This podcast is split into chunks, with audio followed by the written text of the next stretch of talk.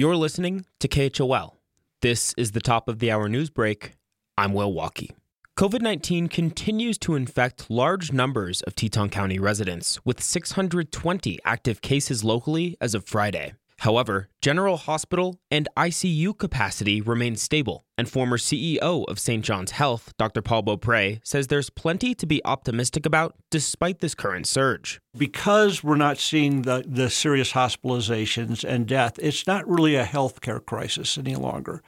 It, it is very disruptive to the community, but it, it's, again, something that will help us ultimately learn how to live with it. Beaupre thinks it's realistic that the virus is peaking around now and could begin to fade by mid February. He says case numbers here have been so pervasive, even relative to the rest of the state and region, because tourists continue to come here in droves, local workers by and large have a tougher time social distancing, and though the county is nearing a 90% vaccination rate, breakthrough cases have been plentiful. Unfortunately, Many of us believed when we first got vaccinated and boosted that we would be immune to all forms of the virus. And that's proved not to be true. This new variant doesn't really care whether you've been um, vaccinated or boosted. Beaupre still highly recommends getting vaccinated and boosted if you haven't, though, because he says getting your shots means you're far less likely to become seriously ill if you have COVID. High case rates are affecting staff at the hospital, as they are elsewhere in the community.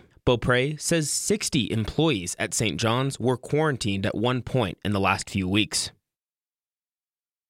An interagency group working for local public lands organizations is asking backcountry skiers to avoid certain sections of the Teton Range. The effort is trying to maintain the winter ranges and habitats of bighorn sheep in the area, which studies show are disrupted by recreators when they're in their most vulnerable states, trying to survive in harsh, high elevation environments. Sarah Dewey, wildlife biologist for Grand Teton National Park and member of this working group since 2003, said in an interview with KHOL that the group is looking to compromise with the backcountry community through education campaigns like this, as well as some eventual terrain closures. You know, it's not our intention to close people out of the Tetons um, in perpetuity, but we we are committed to you know securing a future for the sheep, and that may mean that um, people need to stay out of some areas. There's certainly a lot of areas where people can still recreate.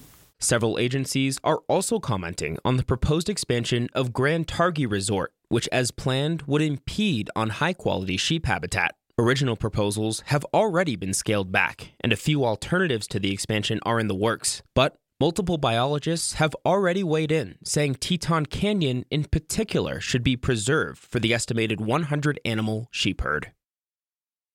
And finally, the Jackson Town Council will meet for a workshop this afternoon starting at 1:30 p.m. and then again for its regular meeting at 6. Workshop agenda items include director updates from several departments, including the police, as well as presentations on bear conflict mitigation and the rec center expansion. Also today, the Council and Board of County Commissioners will meet with the Teton County School Board at 4 p.m. to discuss staff housing and potential facilities upgrades. Digital attendance by Zoom is encouraged for all three meetings. Links are available at townofjackson.com.